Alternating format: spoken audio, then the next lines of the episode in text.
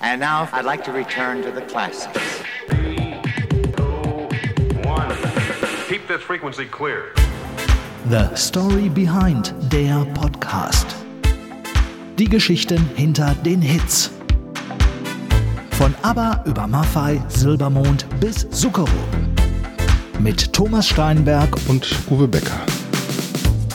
Hello again, ich sag einfach Hello again. Ich sehe den Herrn Becker mir befürchtet. gegenüberstehen, da wo alles begann. Ja, Oh, stehen, uh, stehen ich krieg eine Gänsehaut. Ja, ich auch, aber nicht vor Freude. Ich ganz ehrlich bin. Danke, ähm, danke, das nee. war schon wieder ein gelungener Auftakt. Ja, Super. Ja. Hallo. Nee, er sitzt auch, der Herr Becker. Er sitzt. Stimmt, Ja, du er stehst gar alt, er ist alt und Alt? Oh. gebrechlich und sitzt und äh, Puh, das sind aber Parameter. mit 59, da ähm, ist das Leben dann nicht mehr. Na, äh, egal. Da fängt das Leben an. Da Ach nee, das das war ja an. 66. Ja, also nächstes Jahr geht es nochmal richtig los bei mir. Da aber erst muss ich erst noch ein bisschen sitzen. Ähm, aber ich habe auch ne, direkt wieder zum ähm, Anfang eine Frage an Gerne. dich, Thomas. Ja, aber immer doch. Hast du schon mal erlebt in unserer langen, jahrzehntelangen Bekanntschaft, hast du schon mal erlebt, dass ich einen Fehler gemacht habe? Äh, also der Herr, Obacht. Becker, der Herr Becker ist, ich weiß, ganz gefährliches Terrain. Also der Herr Becker ist, ich will nicht sagen unfehlbar, aber Herr Becker ist immer tadellos, ist super vorbereitet.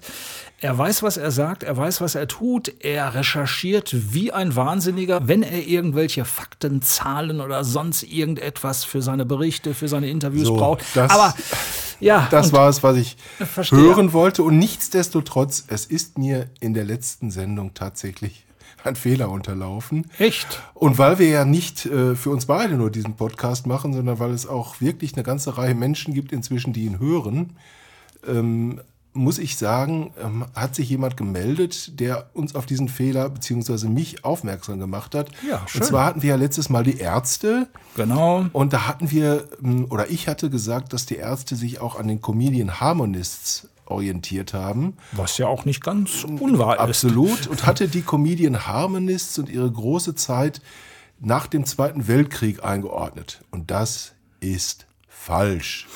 Das hat uns Chris Göllner geschrieben. Ah. Chris Göllner hat uns sehr freundlich und nett darauf aufmerksam gemacht. Erstmal Er vielen Dank dafür auch, Ja, ne? danke schön. Habe ich ihm auch klasse. zurückgeschrieben. Hat uns darauf aufmerksam gemacht, dass die große Zeit der Comedian Harmonists zwischen 1928 und 1935 gewesen ist und dass es dann mit den Comedian Harmonists ein jähes Ende genommen hat, weil drei von ihnen waren Juden und äh, in dieser Zeit war es äh, natürlich für sie sehr gefährlich äh, aufzutreten, war fast unmöglich.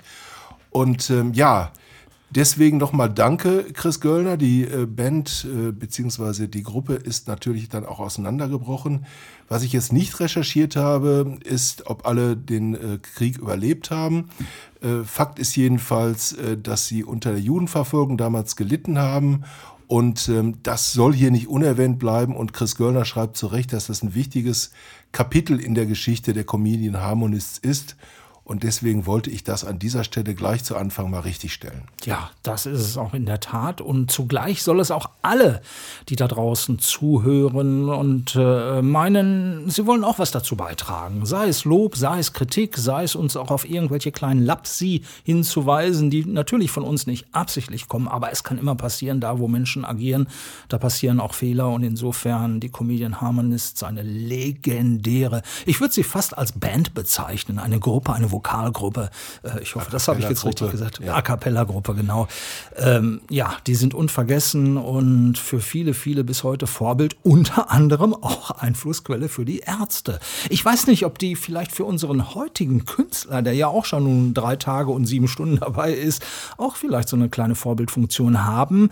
Uwe, du hast jetzt die wahnsinnige Ehre, ihn anzukündigen. Ich habe ja schon ein bisschen gespoilert am Anfang, gebe ich ja zu. Ja, ich glaube, wer es nicht erkannt hat, kennt den Künstler auch nicht. äh, ähm, trotz deiner, ja, ich sag mal, es war eine, wirklich, du hast dich sehr bemüht, ihn äh, zu persiflieren. Mhm. Steht in meinem Zeugnis auch des Öfteren drin. Was soll mir sich- das sagen? Steinbeck hat sich wieder sehr bemüht. Nein, es handelt sich natürlich um den bekannten und äh, berühmten und ähm, durchaus ähm, ja legendären inzwischen Howard Carpendale. Ja, absolut. Nicht nur wegen seines Akzents, sondern auch wegen vieler, vieler Hits, die er geschrieben hat. Und eins, auf eins, Thomas, lass uns direkt einigen heute. Ja. Weil ich weiß, dass er das überhaupt nicht haben kann. Wir nennen ihn nicht Howie. Nein, auf keinen Fall. Das ist Howard Carpendale. Punkt ist es. aus. Und dieser Mann, der hat nicht nur 55 Jahre Karriere, noch weit über 55 Karriere, Jahre Karriere hinter sich. Äh, wir werden heute auch einiges wirklich Überraschendes über ihn erfahren. Natürlich eine Story behind, es wird ein Medley geben, aber wir hören auch seinen wichtigsten Song und zwar aus seinem eigenen Repertoire und seinen persönlichen, ganz perfekten Popsong. Es gibt am Ende sogar auch ein paar kritische Anmerkungen von ihm, weil der Mann hat eine Haltung und eine Meinung und da wollen wir natürlich auch nicht hinter hinterm Berg mithalten und äh, wir lernen ihn heute auch von einer ganz anderen Seite kennen. Ich mache mir ein bisschen zu viel Sorgen über Dinge, die ich eigentlich wegpacken soll. Das tue ich immer wieder. Aber man ist, ähm, ich glaube, dass zumindest ich habe festgestellt und ich glaube, das ist, was Meditation und so weiter uns lehrt. Man ist eigentlich Chef über diese Organe, die da zwischen den Ohren ist. Manchmal wandert die auf irgendwelche Wege, ohne dass du es willst. Und dann halte ich mich an und sage, warum denkst du darüber? Du willst doch gar nicht. Und da muss man einfach das Gehirn empfehlen, komm zu mir zurück, ich bin der Boss. Das passiert mir schon ziemlich oft. Ja, ja, der Boss im Ring. Und da hat er auch, glaube ich, schon ein paar Runden verbracht, der gute Howard Carpendale. Howard Carpendale ist ein Sportler par excellence gewesen. Ähm, ich glaube, ähm, nicht nur geboxt, sondern auch äh, Speerwerfen. Ja, und Golfen vor allem. Golfen, das macht er bis zum heutigen Diskus, Tag. alles Mögliche hat er gemacht. Sehr sportlicher Mann. Und äh, er ist ein sehr reflektierter Mensch. Ich glaube, das hat man gerade gehört. Und was ich an ihm immer bewundert habe, ich habe oft mit ihm gesprochen, was ich an ihm immer bewundert habe, ist, dass er ja quasi zwei Personen in einer ist. Howard Carpendale, der Künstler, und Howard Carpendale, der Privatmann. Und er vermag wie glaube ich, kaum an anderer aus dieser Branche, diese beiden Dinge zu trennen. Also er hat nie das Problem gehabt, von der Bühne zu kommen. 12.000 Menschen haben ihm zugejubelt und dann sitzt er irgendwo im Hotelzimmer und ist ganz traurig, sondern er sagt ganz klar, auf der Bühne bin ich der Sänger Howard Carpenter, der Künstler und wenn ich runterkomme, bin ich wieder der Privatmann. Und das führt auch dazu, vielleicht kommen wir da später nochmal darauf zu sprechen, dass er zu seinen Fans ein sehr ambivalentes Verhältnis hat, würde ich mal sagen. Also es gibt nicht den kümmernden, den sich um Fansorgen und ähnliches kümmernden Howard Carpendale, weil er von Anfang an gesagt hat, das ist deren Leben und ich lebe mein Leben. Sie sollen sich an meiner Musik erfreuen. Aber alles, was darüber hinausgeht, bitte, bitte, damit kann ich mich und will ich mich nicht belasten. Hm, apropos Musik, da haben wir doch wieder was, oder? Das Medley. Wenn ich diese Titel höre und denke, in die 60 Jahre haben wir die aufgerufen. Geil. Hobladi, hoblada, life is crazy, crazy und doch ist es schön. Das schöne Mädchen von Seite 1, das möchte ich haben und weiter keins. Du fängst den Wind niemals ein, der Wind will nicht gebunden sein. Deine Spuren im Sand, die ich gestern noch fand. Fremde oder Freunde, wie wird alles sein? Ich weiß nicht, wo sie hingeht, woran es liegen kann. Sie hat wohl ihre Gründe und es geht mich auch nichts an. Doch seit ewiger Zeit lebe ich Tür an Tür mit Alice. Tu Amor, du sagtest tu Amor. Geh ich sage dir, geh. Nachts, wenn alles schläft, solltest du bei mir sein.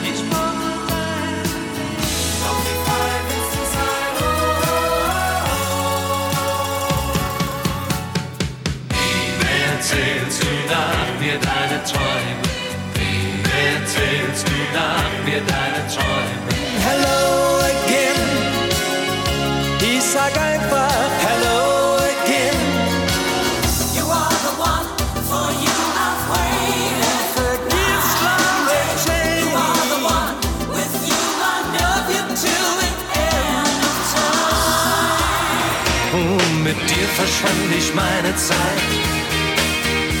Am liebsten, heute beginnt der Rest deines Lebens.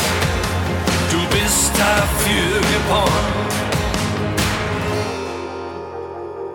Weisheiten am Schluss noch. Heute winkt der Rest deines Lebens. Mann, Mann, Mann, Mann, Mann. 55 Jahre Howard Carpendale. Was jetzt zu dem, was ich am Anfang über mein Alter gesagt habe. Übrigens, Howard Carpendale war, das haben wir ganz, oder ich ganz vergessen, die wichtigste Sportart, in der er, wie sagt man so schön, reüssiert hat, mhm. äh, war das ähm, ähm, Kugelstoßen. Da war er nämlich südafrikanischer Jugendmeister 1931, äh, 1931 nicht, sondern 1963. So alt ist er noch, er ist 77 Jahre alt, so alt ist er also noch nicht. Mhm. Und er hat Rugby gespielt, ähm, sogar in der Bundesliga in Deutschland, in der Rugby-Bundesliga, dass es sowas gab, wusste ich bis dahin auch nicht. Und wir haben ja gerade ähm, ein wunderbares Medley, was du zusammengestellt hast, gehört. Und ich muss ganz ehrlich sagen, ich bin nie als Jugendlicher oder auch später als Heranwachsender ein großer Howard Carpendale-Fan gewesen, bis ich das erste Konzert von ihm besucht habe. Und das lag einfach daran, dass er irgendwann begonnen hat, mit Dieter Weidenfeld zusammenzuarbeiten. Äh, ein Mann, den du auch kennst. Den kenne ich sogar Manager. sehr gut. Ich kenne ihn auch sehr gut. Und Dieter Weidenfeld hat zu ihm gesagt, pass mal auf, Howard, auf seine unnachahmliche Weise, wenn wir beide zusammenarbeiten, man kann das alles in dem Buch von oben sieht alles anders aus, ganz prima nachlesen. Dann bitteschön kümmere ich mich auch darum, dass deine Konzerte anders ablaufen. Es wird nicht mehr so sein, dass du auf die Bühne gehst und einen runtersingst, sondern es wird so sein, dass wir da eine echte Show draus machen. Und jedes Carpendale-Konzert hatte einen wirklich wunderbaren äh, ja, Überraschungsmoment, besonders am Anfang, aber auch zwischendurch hat er Dinge eingestreut. Er ist auf die Bühne gekommen und durchs Publikum gelaufen, verfolgt von Fotografen, wie, der, wie ein Boxer, der in den Ring geht. Er hat ganz alleine auf der Bühne äh, minutenlang, also wirklich lange gesessen und, und Lieder gesungen. Ich fand es immer sehr beeindruckend, muss ich sagen. Ja, nochmal ganz kurz zur Person Dieter Weidenfels. Er ist einer der ganz, ganz großen deutschen Musikmanager, Produzenten. Er hatte übrigens mal bei Radio Luxemburg angefangen in den 60er Jahren und hat einem gewissen Dieter Thomas Heck äh, seinen Moderationsjob besorgt. Einem gewissen Frank Elsner beispielsweise gibt's wunderbare Fotos. Ich weiß das alles deshalb, weil Dieter Weidenfeld ist bis zum heutigen Tag auch mein Ehrenpräsident. Jetzt muss muss ich natürlich zu sagen, welcher Ehrenpräsident, und zwar des LEA, des Live Entertainment Awards in Deutschland. Da ist er die, nicht die graue, sondern die strahlende Eminenz, immer noch mit seinen, ja, weit über 80 Jahren. Der Mann, der ist fit, der ist eloquent, er managt nach wie vor zwar nicht mehr Howard Carpendale, aber immerhin noch Matthias Reim. Was heißt hier noch? Er managt Matthias Reim, gibt ihm ganz, ganz wichtige Impulse. Das kurz nur zu Dieter Weidenfeld. Und ja, dass er mit Howard Carpendale weiß ich nicht, 30, 40 oder wie viel auch immer Jahre zusammengearbeitet hat. Ja, das hat natürlich seine Früchte getragen. Äh, ganz kurz vielleicht noch zu Howard Carpendale in Durban damals geboren, ja. über England nach Deutschland gekommen. Spannende Geschichte, wie er nach Deutschland gekommen ist, mhm. ähm, denn da spielt ein kleines Städtchen äh, eine Rolle. Norddeich. Äh, Norddeich, Norddeich, Norddeich Radio kennen wir alle. Ja, bei. Hier ist Norddeich Radio.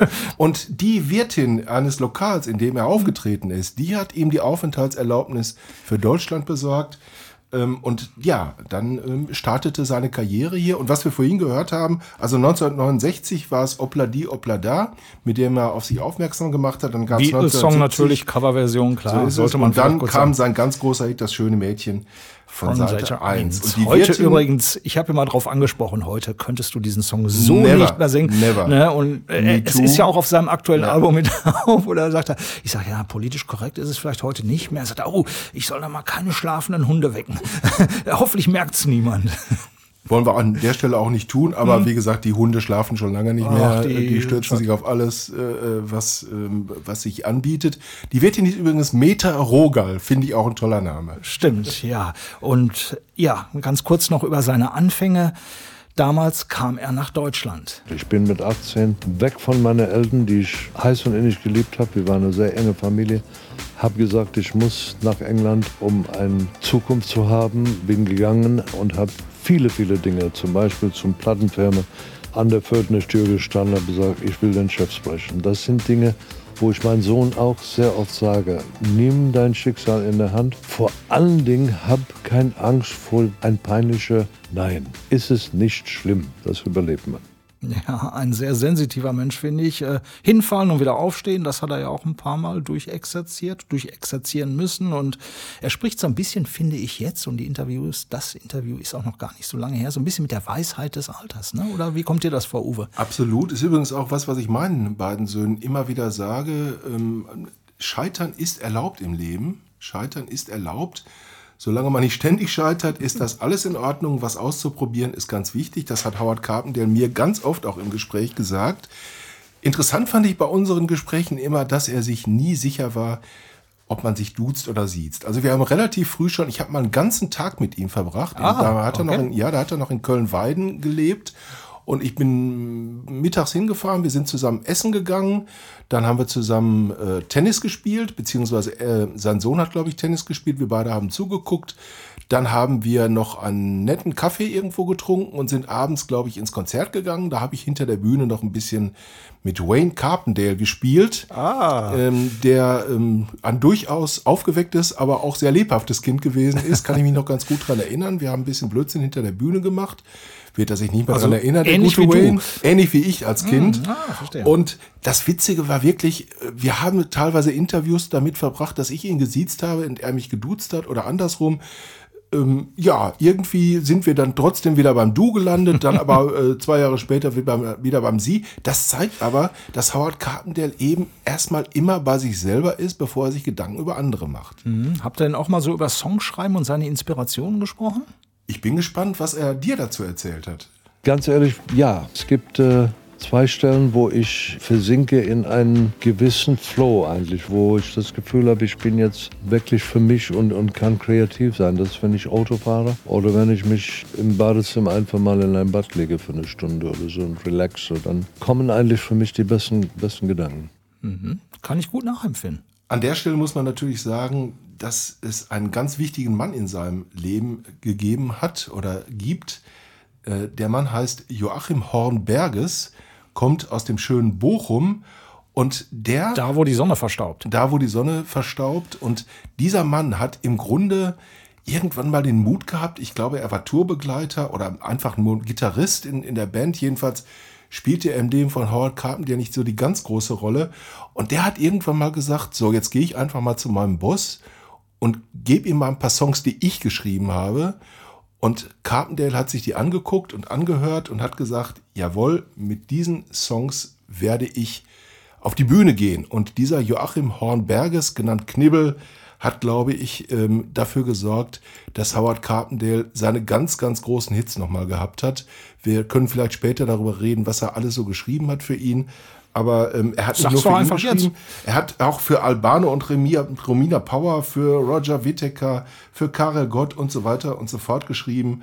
Also, Also ähm, gute Gesellschaft. eine gute Gesellschaft. Und Nachts, wenn alles schläft, ist, glaube ich, von ihm. Hello Again ist, glaube ich, von ihm. Also viele, viele Songs, die von Howard Carpendale ähm, inzwischen Kult sind, hat äh, Knibbelhorn geschrieben. Und was Howard Carpendale natürlich von Anfang an gemacht hat, wir haben das perfekte Beispiel vorhin in Form von Opla di, Opla da auch gehört, Beatles-Song natürlich, Klassiker.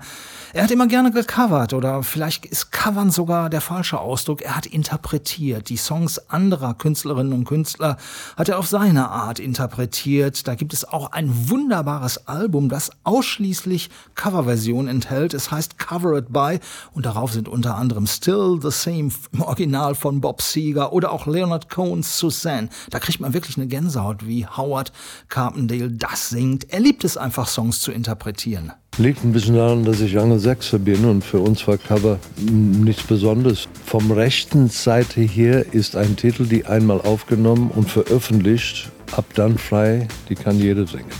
Wenn man einen Text ändern möchte in eine andere Sprache, dann muss man nach die Rechte fragen dafür. Und also zu, meiner Jugendzeit, Tom Jones hat Lieder von Elvis gesungen und Elvis von Tom Jones und war eigentlich für mich ganz normal. Nur in Deutschland braucht das schon ein bisschen Zeit.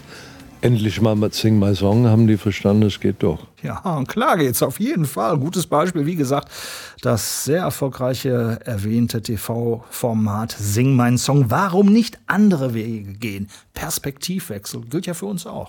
Absolut. Und Howard Carpendale hat das auch mehrfach in seinem Leben praktiziert. Nicht immer erfolgreich, wie man sagen muss. Also Ähm, er ist auch zwischendurch mal, hat sich einfach mal ins Studio gesetzt und hat ein paar Rapper und solche, die es werden wollten, um sich versammelt, die dann für ihn Songs geschrieben haben. Das Album, was daraus äh, entstanden ist, ist nicht das erfolgreichste seiner Karriere Das gewesen. kann passieren, natürlich. Ähm, die Karriere endete übrigens dann mal recht überraschend ähm, und äh, abrupt im Jahre 2003 mit einem Abschiedskonzert in Richtig. der Köln Arena. Bei dem hat übrigens äh, Howard Carpendale die Größe besessen und Joachim äh, Hornberges Knibbelhorn dann auch auf die Bühne geholt und hat gesagt, was er ihm alles zu verdanken hat. Ich bin bei diesem Konzert gewesen. Hast du es auch besucht damals? Ja, Ich natürlich. heb gerade meine Hand. Ich war auch dabei und dachte mir, ach Mensch, diese Stimmung noch mal und danach ist jetzt leider alles vorbei. Nicht ganz. Nicht ganz. Und ich hatte das große Vergnügen, dass ich die Rückfahrt von der Köln Arena ins Hotel ähm, im Tourbus absolviert habe. Hey. Gemeinsam mit Dieter Weidenfeld, mit Howard Carpendale und mit dem damaligen Promoter Walter Gommers, der leider inzwischen verstorben ist. Walter, an dich liebe Grüße nach ganz oben. Ja, du warst ein super Typ. Wir haben uns prima verstanden. Auf die Wolke 7 ganz genau. Auf die Wolke ich weiß 7. auch, wie gern er immer an der Nordsee war. Absolut. Und äh, ja, ich habe damals ähm, drei Reihen hinter oder vier Reihen hinter Howard Carpendale und Dieter Weidenfeld gesessen. Und da wurde bereits über das Comeback gesprochen. Echt? Ich dachte, da hätten alle noch in die Taschentücher nee, nee, nee, nee. Also geweint. Die, die, die Herren waren sich schon relativ sicher, dass es Ah. weitergehen würde. Und da war so ein Zeitraum von fünf Jahren angedacht.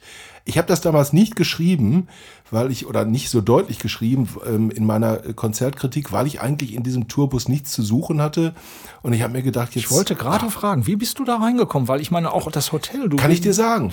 äh, Howard Carpendale hat, glaube ich, im Hyatt Hotel gewohnt, wenn ich das richtig in Erinnerung habe.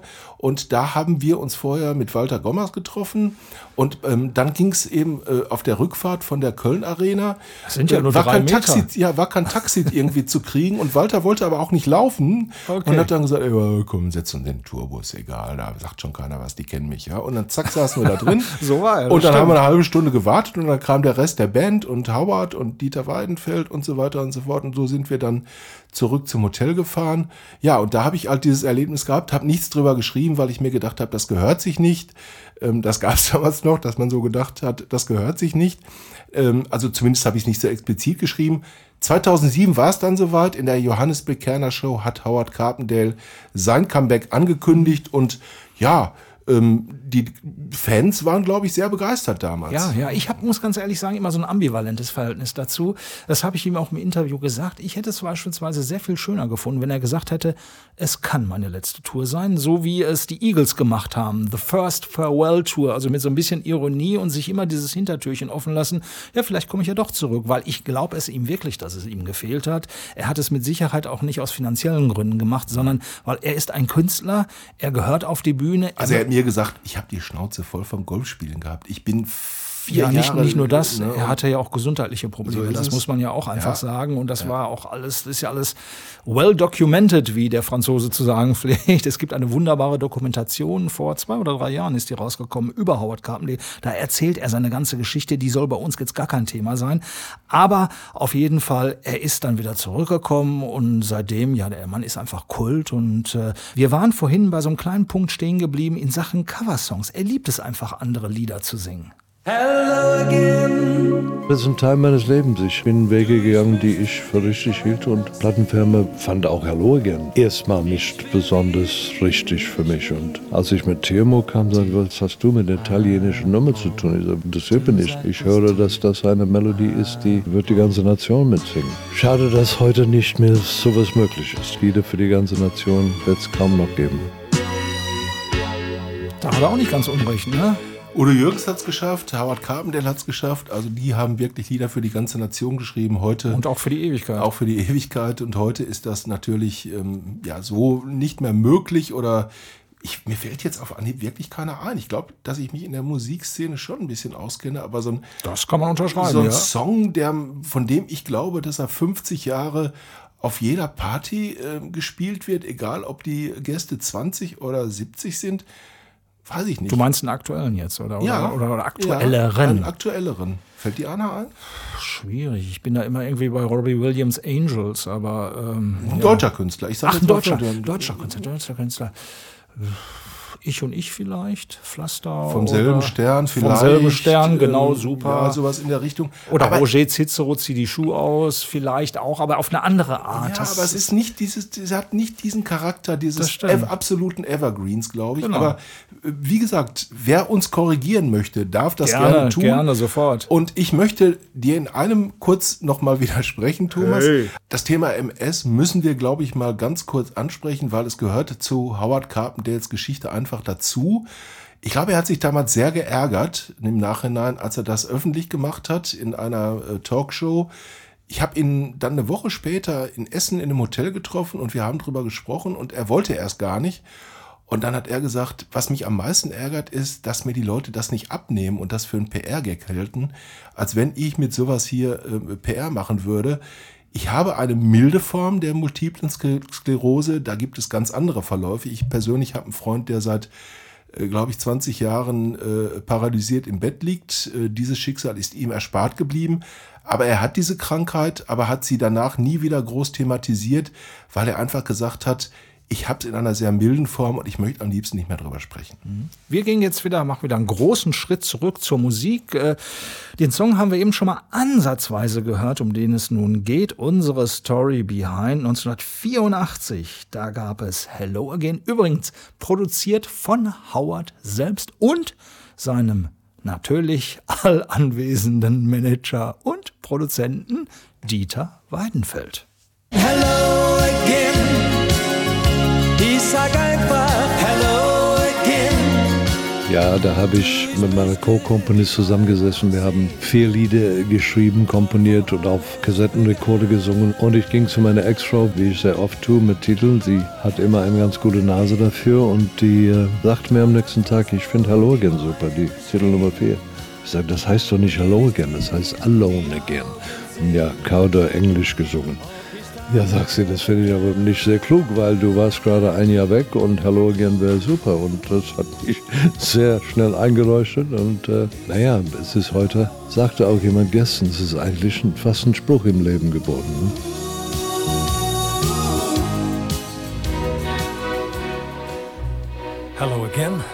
Ja, es gab lange Diskussionen, wie ich die anfange und ich habe diesen gesprochene Version ins Leben gebracht.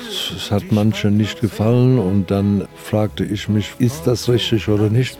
Letztendlich war es nur der Tonlage, wie ich es das allererste Mal sprach. Es war ein bisschen jovial und Hello again. Jetzt ist es mehr so eine Guten Morgen an euch. Es ist, ich will diese Platte eröffnen.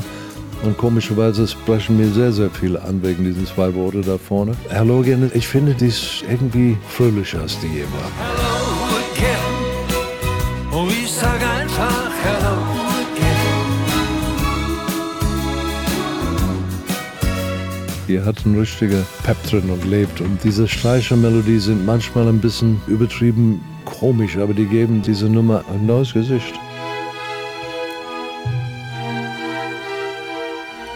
Ja, das waren noch Zeiten. Ne? Hello Again 1984 und äh, Howard Carpendale selbst ist seit Mitte der 60er Jahre dabei. Er blickt nicht gerne zurück, das sagt er, aber ich konnte ihn dann doch bei einem Gespräch mal ein bisschen dazu bewegen und da wurde er durchaus auch ein bisschen nostalgisch. Na, die Art und Weise, wie wir damals aufgenommen haben. Damals gab es vier Spuren. Da hat man den ganzen Schlagzeug- und Rhythmusgruppe auf die eine Spur gemacht. Am nächsten Tag kamen die Bläser rein, die immer ein paar unanständige Fotos bei sich hat und die mal uns kurz immer gezeigt haben. Jeder, jeder Instrument hat seinen eigenen Charakter. Die wurden aber alle separat aufgenommen auf eine Spur. Also zwei Spuren waren jetzt voll. Der dritte Spur war für meinen Gesang, vierte war für Chor. Also wenn ich das vergleiche mit dieser Royal Philharmonic Orchestra, da sind wir, wenn wir in der Mischphase gehen, haben wir mit, weiß ich nicht, 100, manchmal 120 verschiedene Spuren zu tun. Ja, also da sind wir jetzt wieder in der Jetztzeit. Uwe, ich glaube, du weißt, äh, um welches Album es sich handelt. Es handelt sich vermutlich um die Symphonie meines Lebens, die Symphonie seines Lebens in dem Sinne. Äh, und ich muss an der Stelle noch mal sagen, sage ich heute eigentlich zu oft an der Stelle, ist egal, ich sage es jetzt trotzdem. Ich muss einfach noch mal Sag's erwähnen. doch einfach mal. Ich muss einfach noch mal erwähnen, wie Howard Carpendale auch Songs für seine Live-Auftritte verändert hat. Also was er gerade gesagt hat, dann gab es einfach mal ähm, Hello Again, so ein bisschen a cappella und dann wieder mit großem Orchester. Er hat eine Viertelstunde allein auf der Bühne gesessen und das waren wirklich Momente, wo er dann auch einen Song für seine Söhne gesungen hat, ähm, wo einem dann ja auch mal so ein bisschen der Schauer ähm, der Rührung über den Rücken lief. Zwei Söhne hat er, Wayne und Cass, aus äh, zwei verschiedenen Beziehungen, einmal mit Donise und einmal mit Claudia Carpendale eine seiner Frauen hat, wie wir alle wissen, auch ein Alkoholproblem gehabt. Da hat er zu ihr gestanden. Ähm, und all diese Dinge machen ihn eigentlich äh, sympathisch. Er ist ein schwieriger Charakter manchmal, aber jemand, der sich eigentlich immer weiterentwickelt hat. Ja. Und wenn er jetzt auf sein Leben zurückblickt, glaube ich, kann er sagen, er hat vieles ausprobiert und vieles äh, hat funktioniert und manches eben nicht. Genau, und vor allen Dingen richtig gut funktioniert, du hast es gerade erwähnt, diese Gänsehautmomente, die hat man auch bei seinen letzten beiden Studioalben gespürt. Die hießen nämlich Symphonie meines Lebens. Es gab eine Folge 1, da wurde mal so ein bisschen getestet, na, ob das ankommt. Es kam wunderbar an, dann gab es eine Folge 2, beides mal zusammen mit dem berühmten Royal Philharmonic Orchestra aufgenommen. Und die beiden aktuellen Alben Symphonie meines Lebens, die sind auch so ein bisschen wirklich wie sein Lebenswerk. Ich finde, die hat irgendein, wir haben gestern mehrere Interviews in Frankfurt gegeben und alle haben darüber gesprochen, als, als ob diese Platte wahnsinnig persönlich und äh, weiß nicht, das ist so eine Art Lebenswerk geworden für mich. Und überhaupt, dass ich mit diesem Orchester ein, eine Platte machen darf, habe ich eigentlich nie davon geträumt. Das ist schon etwas ganz Besonderes. Ja, und besonders war auch der Aufnahmeort, glaube ich. Ne? Du weißt, weißt, wo Howard aufgenommen hat. Ja, die Abbey Road Studios, da haben ja auch durchaus andere bekannte Herren, so, die mal. So eine junge Band, die hat die mal über so einen Zebrastreifen ja, gegangen genau, ist, der, glaube ich, vor den Abbey Road Studios sich befindet. Ich komme nicht auf den Namen, Thomas. Nee, aber davon abgesehen, die Zebra-Studios, da gibt es jetzt im Moment so einen wunderbaren Cartoon. Ähm, Finde ich super mit Snoopy und, äh, ähm, und meinst du den? Oder nee, noch, noch, noch, der ist super, aber es gibt noch einen weiteren. Das wäre das Abbey Road Cover von den Beatles heute. Und da siehst du die vier völlig durcheinander über den Zebrastreifen laufend. Alle äh, mit Kopf nach unten und schauen in ihr Handy rein. Ja, doch, habe ich auch gesehen. Wobei ich mir tatsächlich überlege, es gibt von diesem ähm, Cover, diesem äh, Zebrastreifen-Cover eins mit Snoopy, Charlie Brown, äh, Woodstock mhm. und ähm, Schröder, glaube ich. Äh, Schröder, glaub ich. Das finde ich auch genial. Es mhm. gibt so viele davon, aber da jedenfalls hat Howard Carpendale aufgenommen und ich bin mir relativ sicher, du hast auch die Möglichkeit, ähm, dass wir mal reinhören können, oder? Ja, genau. Die Abbey Road Studios, das sind keine normalen Studios. Natürlich nicht. Das ist ein Studio, ich meine, die Treppe da hochzugehen und zu, zu wissen, wer da alles gewesen ist, ist schon. Ähm, ich war auch einmal vorher da. Ich habe bei einer Aufnahme von der Bee Gees zwei, drei Stunden im Studio mit denen verbracht, ähm, nur aus Interesse und so weiter. Und ja, es ist auch das, ich meine, ich denke ein bisschen, wer, wer wollte mir was Gutes tun, weil es kam alles zusammen.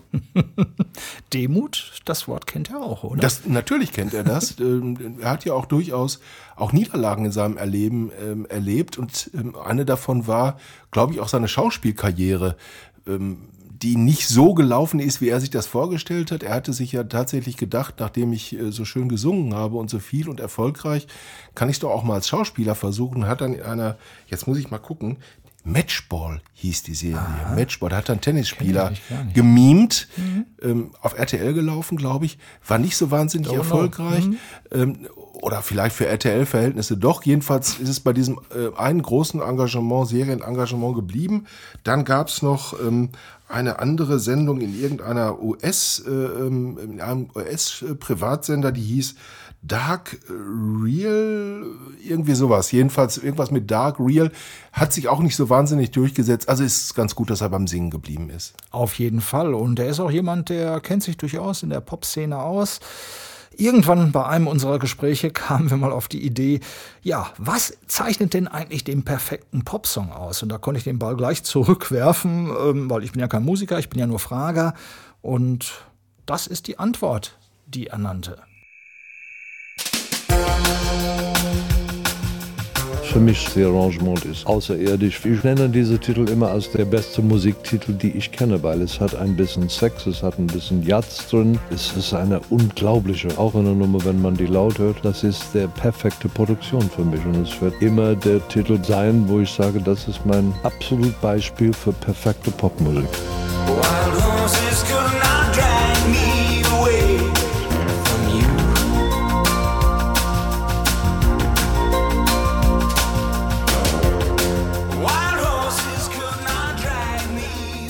Ich sehe quasi ein Fragezeichen auf der Stirn des Herrn Becker.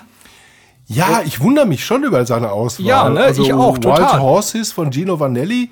Wäre ich nie drauf gekommen. Wäre ich jetzt auch nicht so drauf gekommen. Aber wenn ich es jetzt höre, Hat tatsächlich, das hat wirklich was.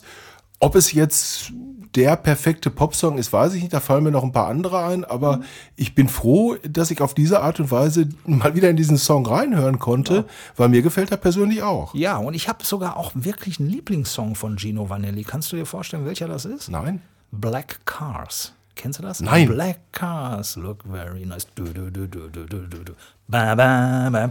Auch aus den 80er Jahren, so in der gleichen Zeit, müsste es ungefähr gewesen sein, als auch Wild Horses rausgekommen Weißt du was, ist. mal eine- Kanadischer Künstler. Wir machen mal eine Spezialsendung. Thomas Steinberg singt die größten Hits von Gino Vanelli und anderen.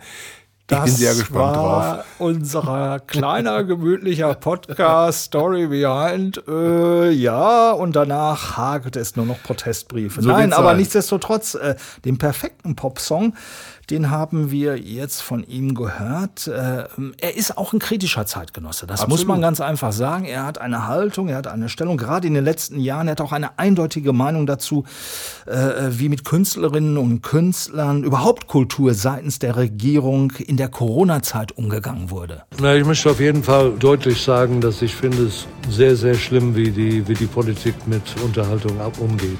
Es ist eine Tragödie. Ich will nicht damit sagen, ich hätte gerne einen Mindestlohn. Ich will sagen, dass es gibt eine Menge Leute, die im Moment, ich kann es nicht mal sagen, aber ich kenne ein paar Schicksale aus unserer Gruppe und es ist schon hart. Und ich nehme an, da sind noch viele, denen es noch schlimmer geht. Und ich finde, da muss, genau wie man bei anderen Berufen, andere, weiß ich, Hoteliers, Restaurants, da gehört die Unterhaltungsbranche auch dazu. Die müssen einfach einen geregelten kleinen Einkommen bekommen, dass sie wenigstens was zu essen haben und Miete zahlen können. Völlig zu Recht, denn die Konzertbranche, die Pop- und die U-Musikbranche wird bei solchen Sachen sehr gerne mal vergessen. Oh ja. Es gibt Subventionen, es gibt Geld für E-Musik, für Konzerthäuser, für Opernhäuser und so weiter. Nur für diese Branche leider nicht. Und das hat äh, der äh, inzwischen ja äh, leider längst verstorbene Fritz Rau immer schon kritisiert und hat Ein gesagt, ganz ähm, großer Verfechter, klar. war ein ganz großer Verfechter, dass auch da vielleicht mal die ein, der ein oder andere Euro, damals die ein oder andere Mark fließt für diese Geschichten. Aber ähm, ja, das äh, in Politikerkreisen gilt das, glaube ich, immer noch als verpönt, äh, da Geld reinzuschießen. Und ich hätte mich schon gefreut, wenn der ein oder andere Künstler da auch Unterstützung bekommen hätte und auch der ein oder andere Konzertveranstalter. Denn diese Leute tun tatsächlich für das, was uns entspannt, was uns Spaß bringt und Freude bringt, tun die schon eine ganze Menge und gehen dabei oft auch ein sehr hohes finanzielles Risiko ein. Ich erinnere da an meinen Freund Walter Gommers, der Haus und Hof mal verloren hat ähm, durch ein Konzert, äh, was äh, völlig in die Hose gegangen ist. Aber da gibt's eben keine Absicherung und Abfederung. Genau, deshalb ist es auch teilweise doch schon, ja, man kann es ruhig sagen, ziemlich zynisch, was da auch seitens der Regierung also kolportiert wurde während der Corona-Zeit, wenn da Sprüche kamen wie, ja, was brauchen Sie Konzerte, tanzen Sie mit Ihrer Frau zu Hause. Also wenn ich so etwas höre, Kultur ist so immens wichtig für Körper und Seele. Äh, Das scheinen aber einige bis zum heutigen Tag überhaupt nicht kapiert zu haben. Aber wir wollen uns jetzt in diesem Thema nicht weiter verlieren. Machen wir lieber was Nettes, weil äh, es gibt auch sowas wie ein, es gibt nicht nur sowas, es gibt den wichtigsten Song im Leben von Howard Carpendale. Nacht, wenn alles schläft, solltest du bei mir sein. Ja, Nachts ist überhaupt der Titel meines Lebens. Das ist der Nummer, die am meisten bei mir immer eine Reaktion erzeugt hat im Konzert. Die ist fast immer am Schluss. Die Leute flippen aus bei der Nummer. Einmal haben wir den Mut gehabt und haben gesagt, jetzt auf diese Tournee tun wir die ganz am Anfang. Diese Überraschung ist auch sehr gut angekommen. Ne, meine, das ist, ich glaube nicht, dass viele Leute darauf kommen würden, wenn man den fragen würde. Aber nachts ist für mich, das ist der Titel, die mich begleitet hat. Die ist der wichtigste Nummer, die ich habe für mich. Ganz einfach.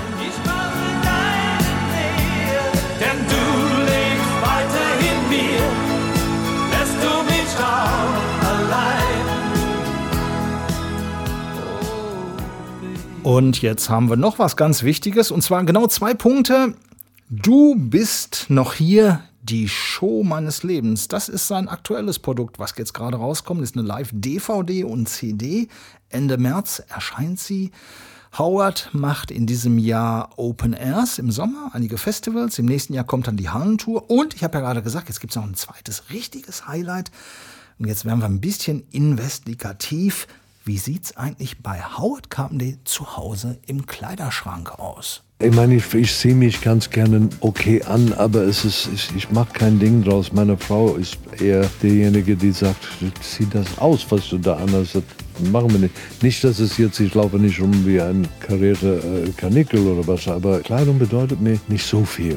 Auf der Bühne schon, da will ich schon ein Bild abgeben, weil ich möchte schon als der Chef im Ring dastehen. Aber nee, es ist ordentlich, aber nicht wegen mir.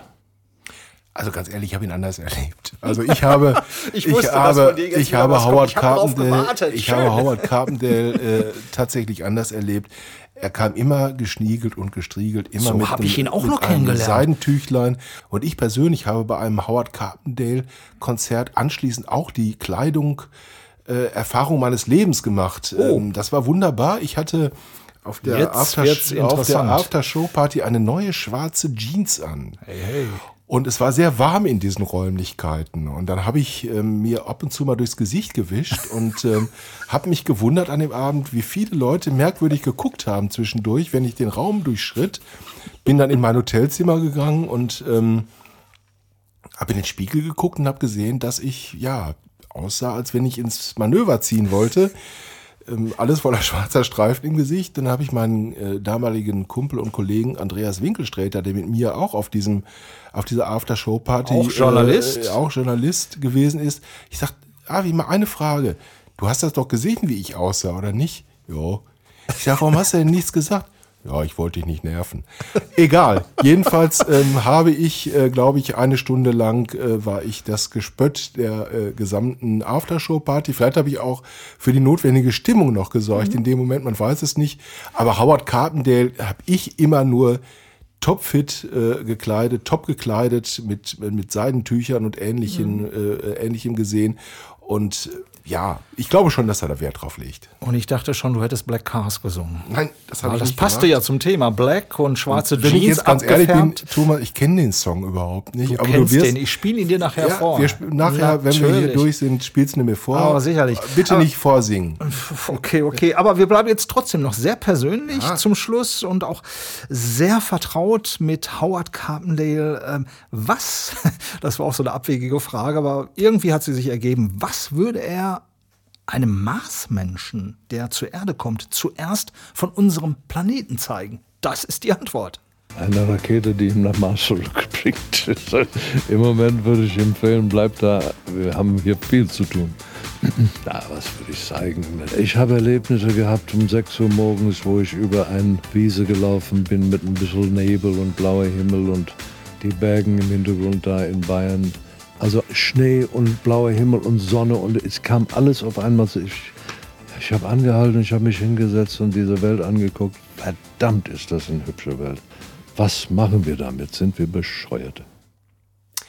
Bringt mich zu meinem ganz persönlichen Howard Carpendale Lieblingshit, Mhm. der ähm, hier zu Recht wahrscheinlich auch nicht in deinem Medley aufgetaucht ist, weil er nicht zu den ganz Großen gehört. Mhm. Aber ich habe ihn immer wahnsinnig äh, gerne gehört, wenn er ihn auf der Bühne gesungen hat. Das waren so Momente, ja, diese Gänsehautschauer bei den Rückenmomente.